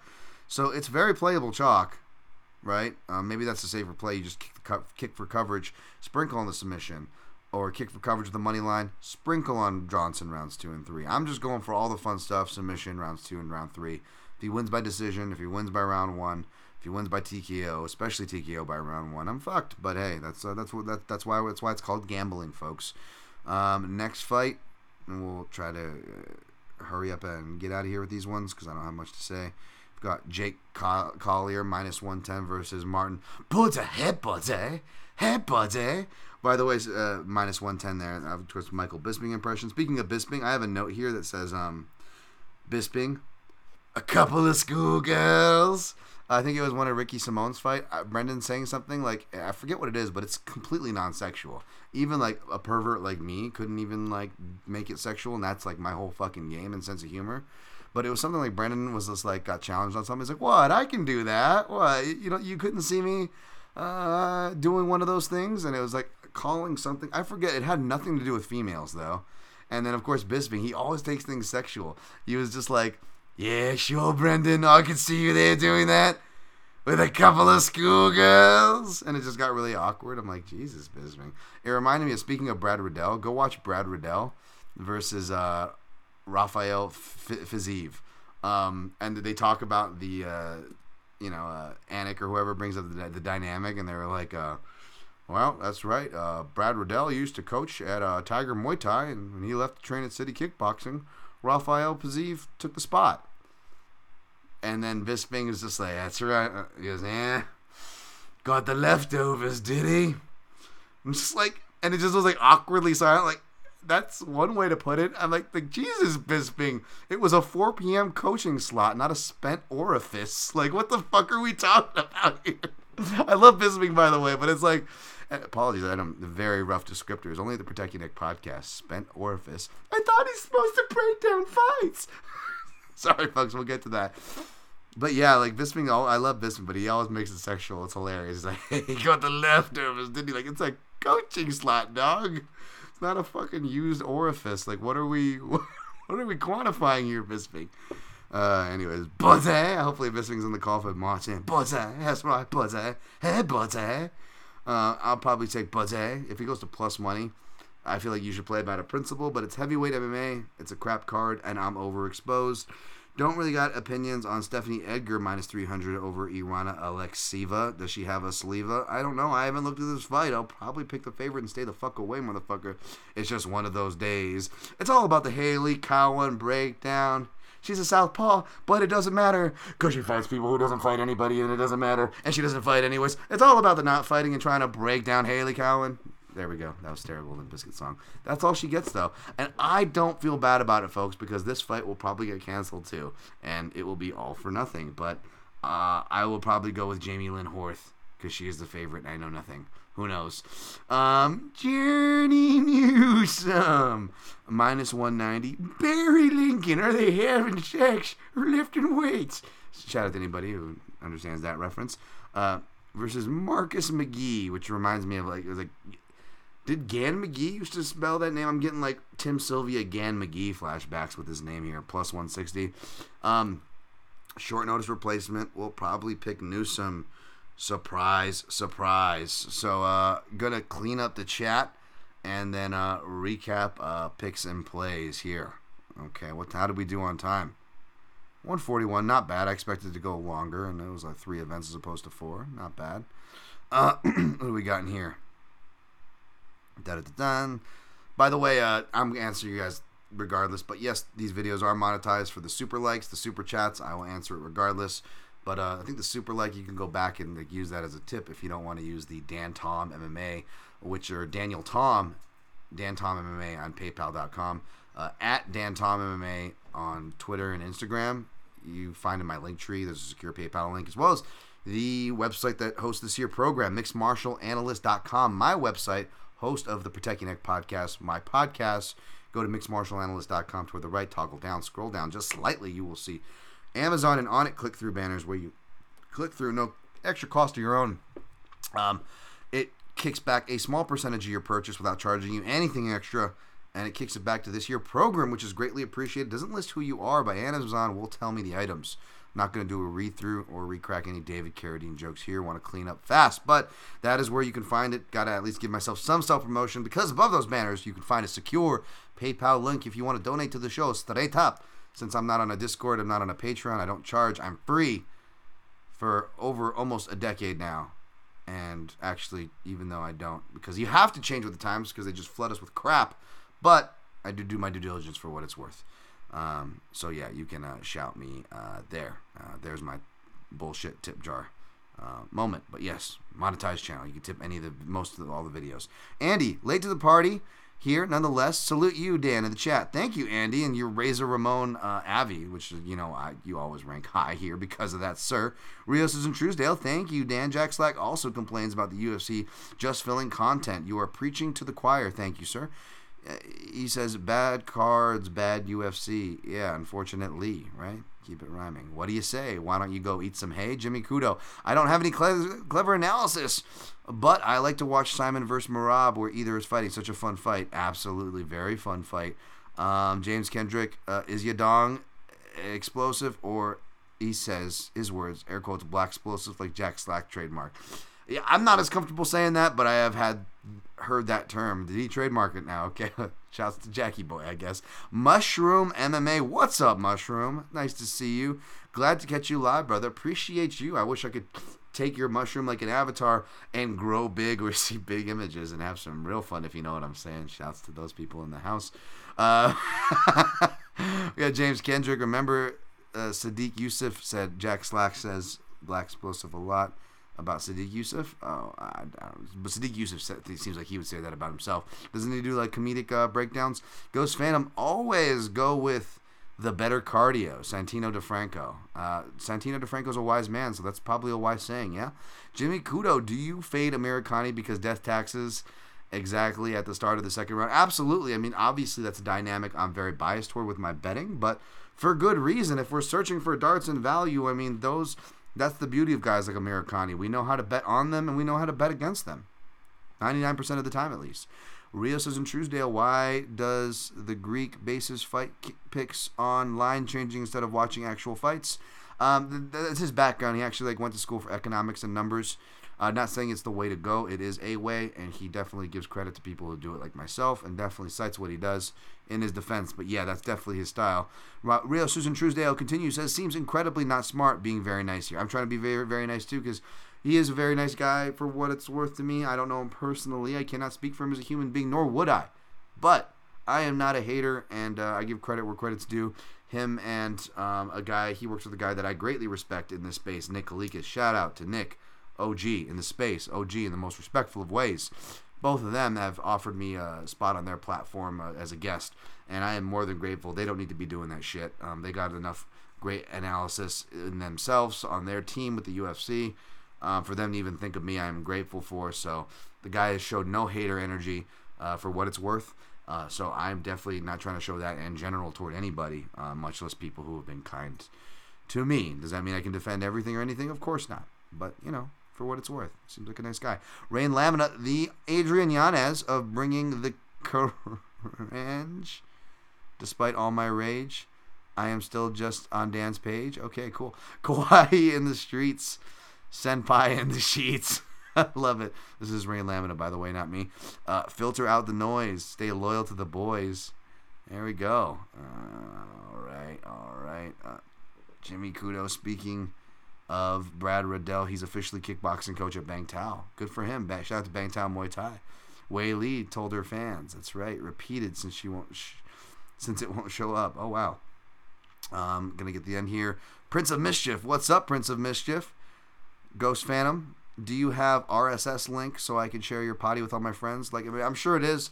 I don't know how to find it. You guys are probably better at finding it than me. You can share the link of the podcast, the YouTube page uh, Ghost, you can go to Apple Podcasts, share the link there. Go to mixedmartialanalyst.com uh, and share the link from there. So, you know, th- those are options for you. I appreciate all the shares. Going to recap picks and plays and get, get the F out of here before it gets too late now. All right. Taking Simon Vato over Yadong. Sorry, I'm not taking it. All right, come on, Dan. Taking Borralho over Oleksiejczuk taking Brundage over Vieira, taking Bueller, Cameron from Julian uh, Ferris Bueller's Day Off, Julian Erosa over Fernando Padilla. Uh, taking Welcome to My House, Marcos Rogério, De Lima Fossomich, uh, over uh, Waldo Cortes Acosta. Sorry about that. Taking Josh Quinlan, um, probably to give me flashbacks cornering against him. to beat Trey Waters, check my quick picks and prognostications for that one. Probably taking Martin Buday over Jake Collier. Check check me on Twitter on Fight Day at Dan Tom MMA for that one. Taking Charles Energy Johnson over Cody Durden.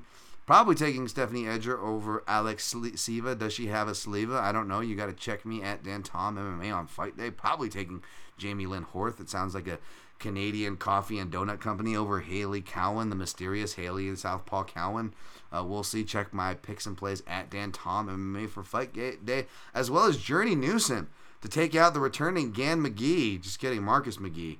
But again, check me at Dan Tom MMA on fight days. I do the weird thumbs up here to the uh, to the screen where it's listed.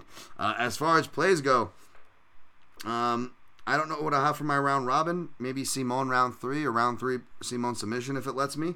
In a perfect world, uh, would probably also be Borralho submission. In a perfect world, we'll probably go Johnson by submission. Maybe I have to buzz up submission, submission, submission submission. Sorry. Um, you know, maybe I just do that, and then uh, I would just throw Brundage down there money line, you know, to see what he ends up with. Uh, for that, if I can't think of anybody else to keep the submission play, uh, I mean, not that I don't think my my shit limits me. Who am I kidding? I won't be able to play it.